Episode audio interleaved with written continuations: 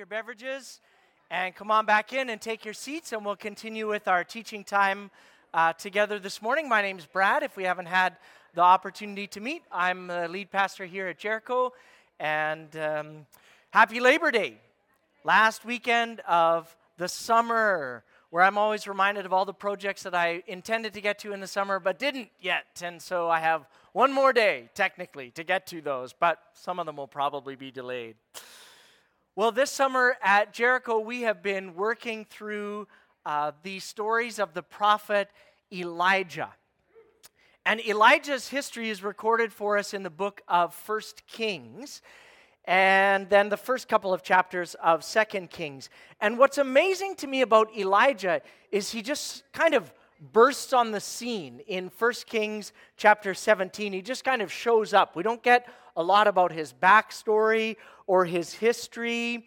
And there's actually only seven chapters in the Bible that speak about Elijah's life and his ministry. And yet, he has this massive impact that overshadows that because he's this man who fears no man and who at the same time demonstrates very human, relatable responses very low moments in his life and in his faith journey. Because we see in Elijah's story, he's very bold. Like he rebukes kings and those in leadership, politically and in every way, for leading the people of God astray from genuine faith in God. And yet, then he gets despondent about it and he runs and he lives in the wilderness and he experiences God's miraculous provision for him as he's fed by ravens, as he lives out in the brook where there's no rain in the land for three and a half years. But we see another example of him being a mighty person of faith. He prays, and this widow who has a son who has died Elijah prays over him, not once, not twice, but three times he goes in and he prays for him and asks God to restore his life, and he's raised from the dead. First recorded instance in history of God responding to that prayer. And so he has this incredible faith moments where he intercedes and asks God for amazing things, and God responds to his bold faith. Elijah also has a bit of a flair for the dramatic he sets up, you remember that conflict, an entire nation. He calls them to come out to Mount Carmel and he says, Listen, we're going to just prove who really is God. The God who answers by fire, because remember, in the Old Testament, fire is a sign of God's presence and his power. And so the God who answers by fire is going to prove that he is the real God. And so Elijah calls, and the prophets of Baal are there, and they do their thing, and it's completely futile. And the entire nation sees this and responds and yet, immediately following this incredible and dramatic victory, Elijah runs away into the desert and pouts that nobody cares and that God has forsaken him and he's the only one who loves Jesus anymore around here. And yet, God, in his mercy, sends an angel and ministers to him in that time. And so, just reminded, like the book of James says, that Elijah is a human being, like you and like me. He's fallible. He's capable of great faith and listening to God in incredible ways, but he's also prone to discouragement and prone to moments of weakness and fragility. And so Elijah, though, stands across the Old Testament as this kind of greater than life figure. He's referenced so many times in the New Testament and really sets in place a bit of a prophetic template for the role of the prophet. And the end of his life, which we're going to look at today, actually, I think, enhances or solidifies or confirms that even a little bit more. So turn with me in your Bibles or on your devices to the book of Second Kings. And we're going to look at Second Kings chapter 2, starting reading in verse 1 the story of Elijah being taken up into heaven. So, when the Lord was about to take Elijah up into heaven in a whirlwind, and we'll see if I can get through the whole morning without confusing Elijah and Elisha.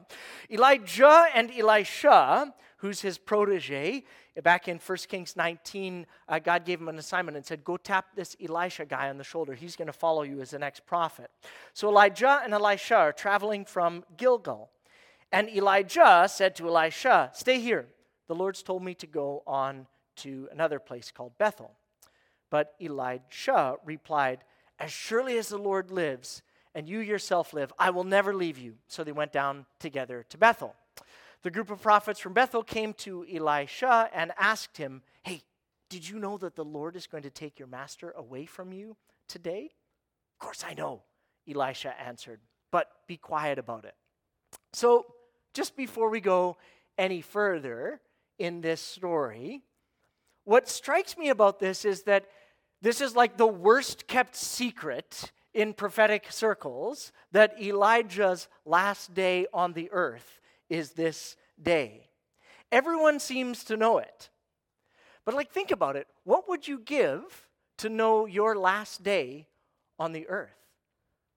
Like, if you knew what the last day of your life was going to be, like a lot of us talk about, oh, we would be so prepared, you know, we would do all of these things and get ready for it uh, in these ways.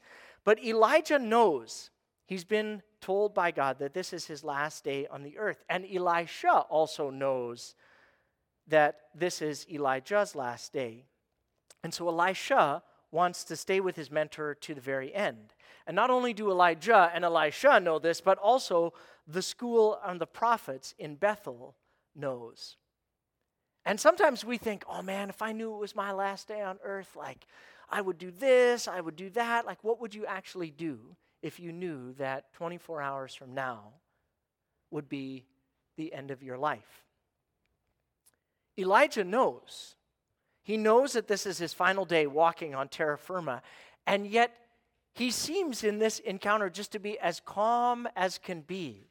Like he just goes about his business with a sense of very normal things that he would be doing. He's going around checking on the schools of prophets, making sure they're still operating, that things are going around. And he goes to Bethel, then he goes to Jericho, and then he, he's going to go across, we'll see in a little bit, the Jordan River. And I wonder if Elijah has this sense of calm about his last day because he's done everything the Lord has asked him to do. He has, in the words of 2 Timothy 4, he's fought the good fight, he's finished the race, he's ready to receive his reward. And so he knows that he's everything that God has asked him to do, all of the assignments that he has received, he's been faithful to discharge them. And so for him, he can go about this last day with this sense of calm readiness to meet the Lord because he's done everything that the Lord has asked of him. And friends, I think that this is one of the great and precious things, promises that we have as people who walk with God. If you know Jesus as your forgiver and as your leader. In the New Testament, in 1 Corinthians 15 55, Paul can write and say, Death has lost its sting because of the fact that I know what lies beyond the grave. And a lot of people in our culture still live with this sense of paralysis and crippling fear about their own death.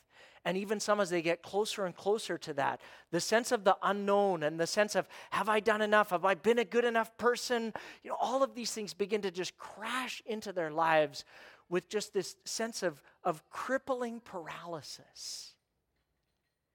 And yet, we are promised a sense of hope.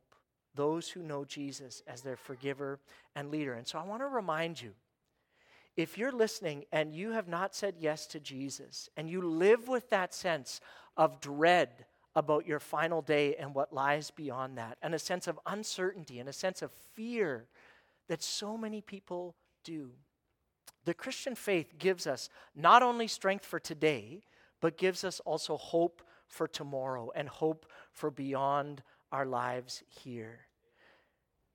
Because there will be people uh, who today, at the end of our time, can pray with you and explain why they have that hope in their own lives and help you experience that sense of peace with God that persists even in the face of death. And so Elijah can walk through his last day saying, If I've done all the Lord has asked me to do, I don't have to be afraid of what is to come. And so he doesn't fear his departure from this world. So the scene actually plays itself almost comedically out again. I'll read from verse 4. Elijah said to Elisha, Hey, stay here. The Lord's told me I'm going on to Jericho. He's trying to ditch the guy. Elisha replies again, As surely as the Lord lives and you yourself live, I will never leave you. He wants this time with his mentor, this last few moments. And so they went together on to Jericho. Then the group of prophets from Jericho comes out, just like the group of prophets from Bethel came out to Elisha and says, Hey, did you know that the Lord's going to take your master away from you? Of course I know, Elijah said, but be quiet about it. Then Elijah said to Elisha, Stay here, for the Lord's told me to go on beyond the Jordan River. But Elisha replied, As surely as the Lord and you yourself live, I will never leave you. So they went on together. And 50 men from the group of prophets also went and watched from a distance as Elijah and Elisha stopped beside the Jordan River. And then, as they get to the river, and they have this group of 50 prophets who are watching from a distance, we see Elijah's final miracle that God empowers him for. And it's like a little bit of like a throwback because it's it's hearkening back to another time when God did the exact same thing for his people under Joshua's leadership. And so we're going to see that Elisha, the successor, makes also a very, very bold request. Let's look at verse 8 of 2 Kings 2.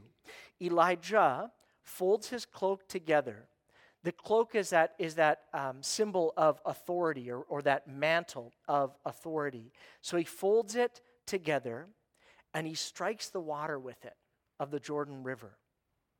And the river divides, and the two of them walk across the Jordan River on dry ground, just like the people of Israel did in Joshua's day. A sign of incredible faith and God's presence and power doing something miraculous. And they come to the other side. And in verse 9, we see that Elisha makes his request. Elijah says, Tell me what I can do for you before I'm taken away. And Elijah replies, Please let me inherit a double share or a double portion of your spirit or God's spirit and become your successor. And Elijah replies, uh, You have asked for a difficult thing.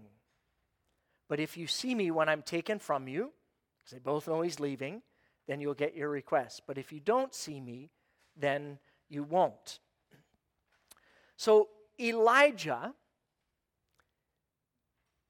knows he's leaving. Elisha, the new guy, asks the old prophet for a double portion, twice as much as Elijah had. Twice as much of God's Spirit, twice as much of God's presence, twice as much divine power and authority as Elijah had. And when you stop to think about it, there is an incredible audacity in this request. Because think about the amazing things that Elijah did for a moment by the power of God. Elijah raised a kid from the dead by the power of God. He prayed, and the entire process, the entire process of evaporation, condensation, and precipitation over an entire nation was halted for three and a half years, more than a thousand days, because he prayed about it. And then when he prayed again, it rained. I mean, the dude has a seriously impressive resume of divine miracles. And then the new guy comes along, no seniority, no street cred, and says, Yeah, man, I'll take twice what he had. It's a pretty bold request. Elisha wants a double double double the presence, double the power. But you see, this notion of a double portion actually comes from the language of inheritance, which we bump into earlier in the book of Deuteronomy. So I'm going to need three volunteers to come forward and join me here. You don't have to do any speaking or acting. I will only say this there is Tim Hortons involved for you. So I need three people. Justin was like up like a shot. He was like, I'm here. And it's his birthday, so happy birthday, Justin. And Al's coming. Okay, we need one more person. Okay, Katie's coming. Okay, oh, or Maya. Do you want to come? Okay, okay. Well, she's like, I will get those two. Okay, all right, okay. Okay, so we have three people, right? So we'll do, um, you know, this notion of inheritance. Let's just say, let's pretend that, uh, that I am, um, that we're all a family together, all right? And I'm a parent, and like I'm gonna die, and so I'm gonna give you everything that I own. So I have divided it up, you know, into these timbits. I've, it's come to this. Everything I own is in 60 timbits. I'm apparently. Just work with me on this one. So, so this is like my inheritance, and I'm going to give it to you guys. I'm going to give you my inheritance. So you're like, okay, great. He's already got it nicely divided up. Like there's three boxes, there's three of us. This is looking pretty good. I think I could live with this. But there's always a but, isn't there? So in the ancient Near East, they had a little bit of a different way of dividing stuff up for inheritance. And it may not seem really fair to us, but the way that they would do it is they would do it that the oldest person got the oldest person got a double portion. And then everybody else had to just live with whatever leftovers that they were. and Josh is like, What in the world is happening to me here? I was promised, and it's my birthday, he says, all of these things. So, this is what happened in the ancient world. There was this notion that, like, the oldest one had lots of responsibilities, and so they got double the portion, and then the rest of them just had to, like, fight it out for whatever, like, old fashioned glazed was left. So, just like, hold out your hands, all right?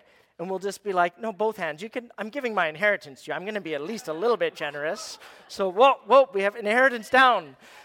All right, now hold out your hands, and we'll just be like, I'll give you as much inheritance as you can hold. Oh, actually, you know what? I'll just even give you the box. This is, there you go. You can take that. So, all right. So that's what's left of my inheritance. This is what my life has come to. But you see, I've given the double portion over here, right? To the person who is the oldest. And it's like more than, there's like 20 in there and 20 in there. It's like way more than double what you have and way more than double you have, birthday boy. So He's already eating into his inheritance, as some of you are. okay, let's thank our volunteers for this. Thanks, Mom. You can take those, they're for you. You guys can eat it. Al, if you would like to choose to share your double portion inheritance, you can certainly certainly do that. Why? You're under no obligation, right? but this is the notion of the double portion. If I'm living in the ancient world and I'm divvying my stuff up, I give the double portion to the oldest. The oldest receives twice as much as any other child of the inheritance. So Elisha is seizing on this and he's saying, You know what I want? I want that double portion. And he's making this huge request. He's like jumping to the front of the line and saying, Elijah, I know that Almighty God has poured out His Spirit on you in great measure, in strength, with boldness. And it's been pressed down, shaken together, and running over. And I want that in my life. I don't want the dregs, I don't want the dribbles. I want the double portion. I want the largest share of spiritual inheritance that I can get my hands on because I'm going to need it for the ministry that God calls me to. I want to press into God. I want to know God's heart. And I want to be a conduit of his presence and power in a way like an eldest son is close to the father. I want my double portion. And Elijah says, in like a classic understatement, hmm, you've asked a difficult thing. in other words, it's not my call to make it's our Heavenly Father's call to make because He gets to divvy up the inheritance. And the way that you'll know if Abba Father has given you your request is if you see me with your eyes when I'm taken from you. Then you'll know that in his gracious favor, God has said yes to your bold ask. And then in 2 Kings chapter 2 verse 11, as they're walking along and as they're talking, suddenly a chariot of fire, again remember fire is the presence symbolizes the presence and power of God. A chariot of fire appears drawn by horses of fire.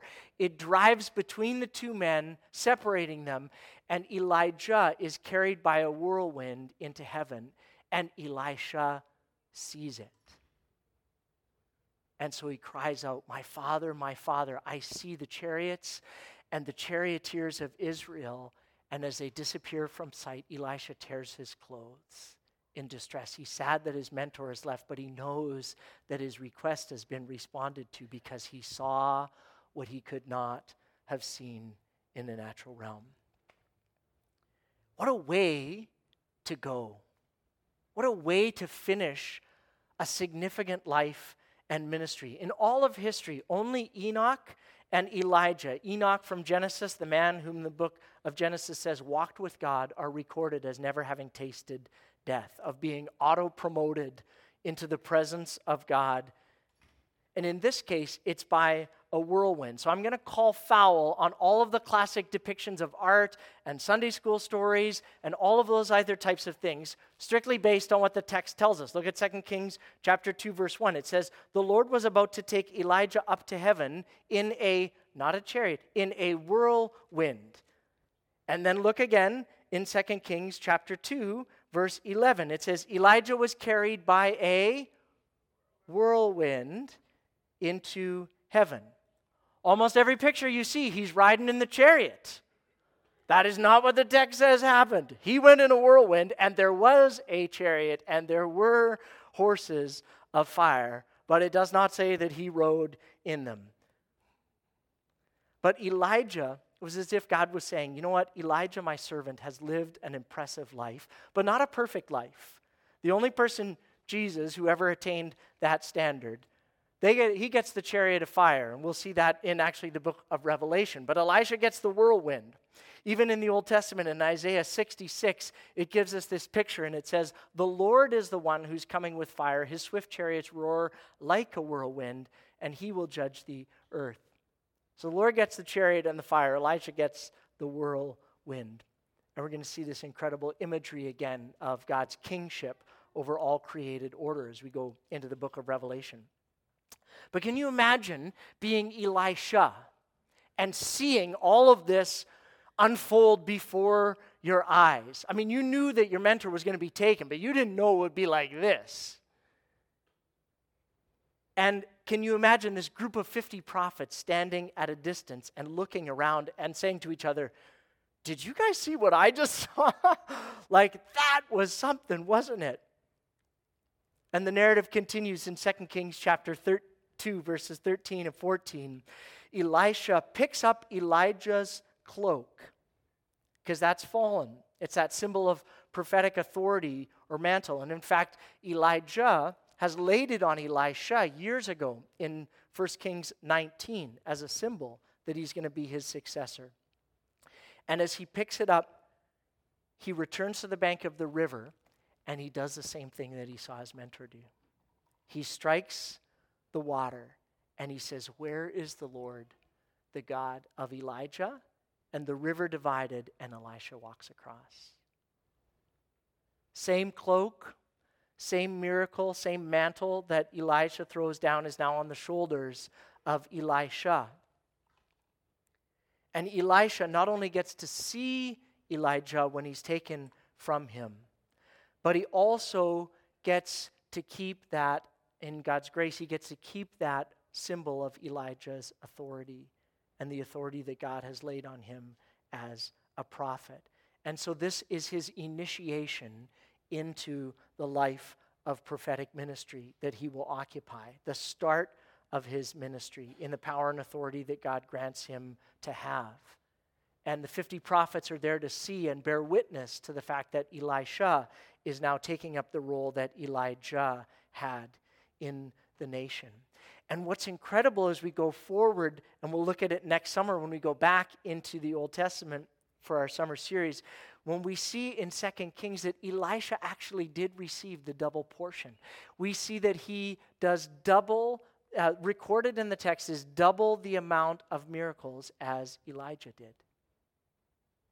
He walks with this sense of amazing boldness and confidence in God. And part of it, I think, he saw the boldness and the faith of his mentor. And he was also bold enough to not just say, I want what he had, but I actually want more. I want the double portion. And so the boldness that Elisha demonstrated in his request got me to thinking about the requests that I often bring to God. It got me thinking about what am I asking God for? What are you asking God for?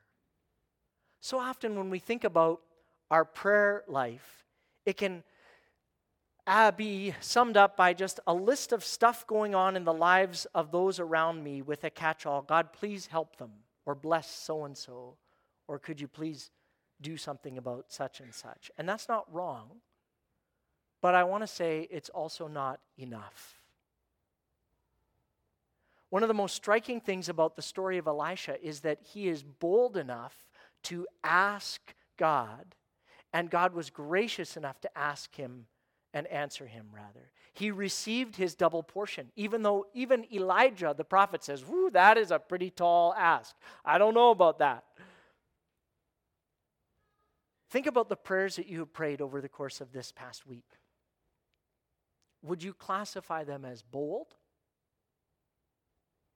Or would you say that they were more meek and timid? Kind of telling God a list of stuff that if you were strong enough, you would look after it. Or telling God a list of what's ailing you and asking Him for just a little bit of Jesus juice to help solve your problems. I think sometimes our prayers are weak and tepid and small. And I wonder sometimes if God thinks to himself, wow, you know, I have unlimited power and resources. I'm Almighty God. And of all the things you could, that's what you're going to ask me for? In the book of James, in the middle of a section and a discussion on bold faith, the Bible reminds us that one of the core challenges of prayer isn't that God doesn't want to answer, it's that we're not that great at asking. James 4 2 simply puts it in plain language and says, a lot of times you do not have because you do not ask God. You see, Elisha had the option to simply say, Hey, Elijah, can you ask God if he'll give me what he gave you? But he didn't. He was bold and he was audacious in his ask. He actually had the faith to ask and press in for a double portion. He had a sense of expectancy and the boldness to walk into the throne room and ask for grace to help in his time of need. He was not shy, he was not timid. He asked, and he asked with humility, but he asked for big things. William Carey was a missionary to India in the 1700s. He was one of the first missionaries that started schools for under resourced children, and he encountered incredible difficulties and persecution. Members of his family died, and he would often say, The future is as bright as the promises of God. He had this sense of faith in what God was going to do. He had a sense of boldness when you read through some of the prayers that he prayed and the things that he asked God for. I mean, he was asking God for uh, salvation of millions of people in the nation of India. His better known quote fits our theme of boldness for the double portion today. He would challenge his students and missionary apprentices, and he would say to them, You need to expect great things from God and attempt great things for God. But don't attempt great things for God if you don't expect great things from God. What are you expecting from God today? What's your level of expectancy? Because embedded in this phrase are two challenges that I see reflected in my own life and in the life of a lot of churches as well. And the first challenge is that some people have developed over time just a low level of expectancy. And that can happen in a number of different circumstances. Maybe you feel like you've asked big things of God before, and maybe God let you down or disappointed you, you feel. And so you've decided, you know what? I'm done with that asking for big stuff. I'm just going to play it super safe because I've been disappointed before and I've been hurt. So I'm just going to keep my prayers and my asks in the realm of what's totally possible so that that doesn't happen to me again. And so we close ourselves off to what God might want to do and lower our expectations so that they can consistently be met, which is a need that we have as humans. And so the way that this plays itself out is you don't come to Jericho on a Sunday morning expecting to encounter the presence of God. Or you pray prayers that God will bless food that's already passed inspection by Cheryl Weens and her team at the Canadian Food Inspection Agency and has been cooked to temperature, and you've checked it already with a thermometer. You ask God for nice weather once you've already checked the weather app and know that it's not going to rain next weekend when we have our barbecue. You pray prayers that are really safe, that don't take a lot of faith at all. Because you don't actually need God to do much in order to answer them. Your expectancy level is low and getting lower. But see, here's the problem with that it's expressed in a, in a children's song. My God is so big, so strong, and so mighty, there's nothing my God cannot do. My God is so big, so strong, and so mighty, there's nothing my God cannot do. And see, when we develop this low level of expectancy, it also creates a very shrunken view of God in our hearts and in our minds. And God fits then into this neat, tidy little box in our thinking.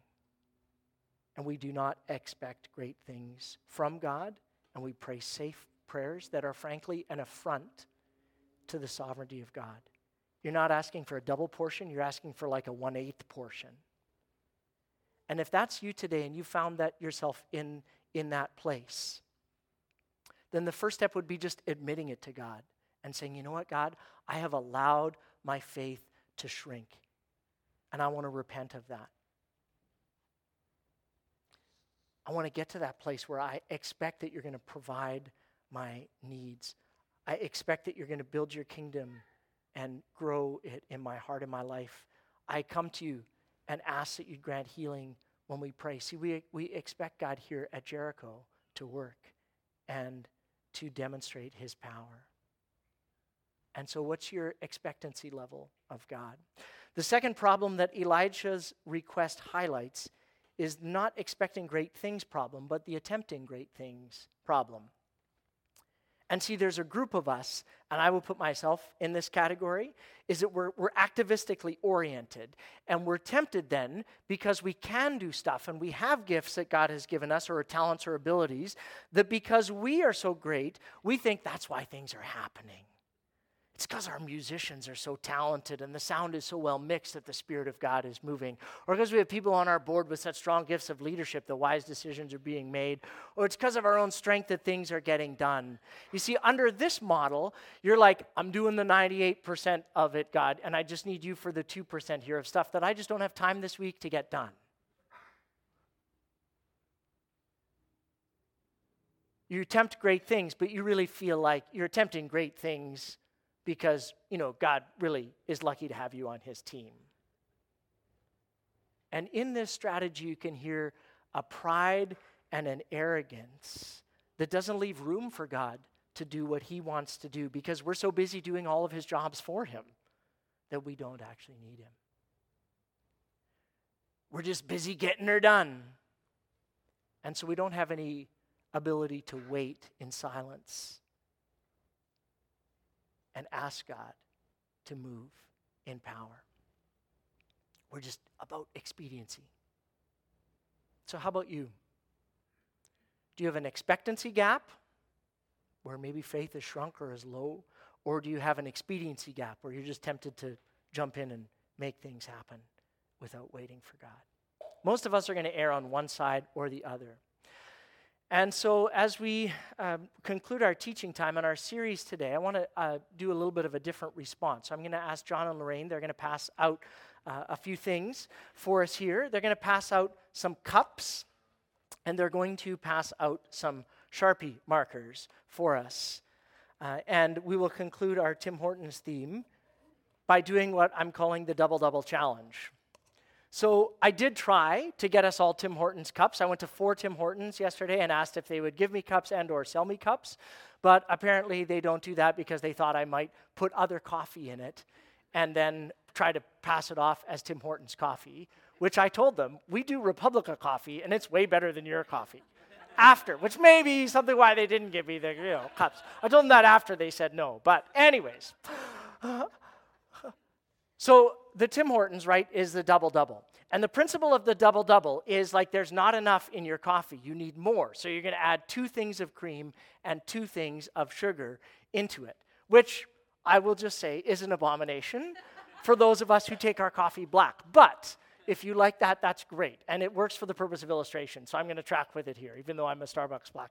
I drink my coffee black. But the double double challenge is um, what are the things that you're expecting from God? When you order a double double, you're asking for more to be put in, like lots more to be put in there. Elisha asked for a double portion. And when you get the double double, you're amplifying, you're adding in.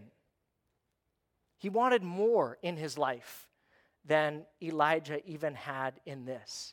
And so the double double challenge is this I want you to pick an area of your life that you want to commit to giving God more room in in your life. That you, you want to leave gap for him to fill in some way. It might be your prayer life. Maybe for you, you want to go up a size or two in your prayer life. You say, God, I'm going to get bold in my prayer life. And maybe you want to write a specific prayer on this cup and say, I'm going to be more bold when I pray for that family member who's walking far from you. Write their name down on the cup and just maybe bold. I want to grow in boldness behind that. Begin to ask God as if you're asking Him for big enough things. Maybe you want to do a double double challenge in terms of your intake, the time that you spend listening to God, not just running around doing stuff for Him. So maybe for you, what would it look like this week if in the area of spiritual practices you said, you know what, I'm going to spend double the amount of time in God's Word, just listening to Him. What does He have to say? Giving me input. Maybe this past week you were like, okay, I think I spent two times doing the Project 345 uh, reading challenge that we've got bookmarks for at the Welcome Center. And maybe this time you're like, you know what? To go from two times to seven days a week, that's like, that's probably going to kill me in the first week of school and getting everybody back in. But I could go from two times to four times. Why don't you try to double the amount of time that you spend this week or this month in uh, scripture intake? Even in the midst of a going back to school week, I'm confident you can find four minutes. Three minutes and 45 seconds is the average time it takes to read a chapter of the Bible, to spend and get quiet and listen to what it is that God has to say for you. Maybe for you, it's double, double on the boldness front. Maybe you want to stretch yourself and actually invite two people to come to the barbecue in church in the park next weekend events up on Facebook, click I'm coming, share it with a few people, call them, text them, send them a follow up, and just say, hey, we're having something fun. Why don't you, why don't you come out and, and join us? If there's people that you know that don't have a faith community, what's your double double challenge? Take the time to write it out. And then put this cup somewhere where you're going to see it, where you're going to remember it, where it's going to kind of be in front of you regularly. Maybe use it in the mornings for this week as your cup of coffee put your cup in there and say, okay, God, having my cup of coffee, and I'm going to be reminded of that area of my life that I want to stretch myself in and grow. I want to do a double double. I want to leave room for your presence, for your power. I want double portion in my life. Ron and the team are coming, and they're going to lead us in songs. And these songs are chosen because they have uh, words in them that are, are a prayer, asking God to increase our expectancy, asking God to increase our faith, not just individually, but also collectively. And so I want you to take time during these two response songs to ask God, God, what's my level of expectancy for you? And maybe you just need to spend time talking to God and saying, God, I need that to grow. Will you help me and strengthen me by your Spirit? Maybe you've got something in your, in your life, uh, an area of challenge. Maybe it's a health concern that you want somebody to stand with you in. We would love to do that. Uh, Pastor Mike and myself and James and Katie will be available at the sides and at the back, and we would love to pray with you and invite God to work in powerful, miraculous ways in your life. So take the time, take your pen, maybe share it if uh, somebody else needs one around you write down what's your commitment? What's your double double commitment? In what area do you say, God, I, I need you in this area of my life? And I want to keep pressing in in boldness and in faith and in confidence, believing that you are who you say you are and you will do exceedingly abundantly above all that you ask or think or imagine. Once you've written that down, I'd invite you to stand and we'll worship together. You can spend time, if you'd like, kneeling if you'd like to remain seated, that's fine too. But just expressing, even in our posture, a sense of expectancy, open hands, hands that are raised, saying, God, I want to, even in the way that I'm singing this song, declare to you that I have a deeper level of expectancy. I want more from you than I've experienced in the past. Let's worship together.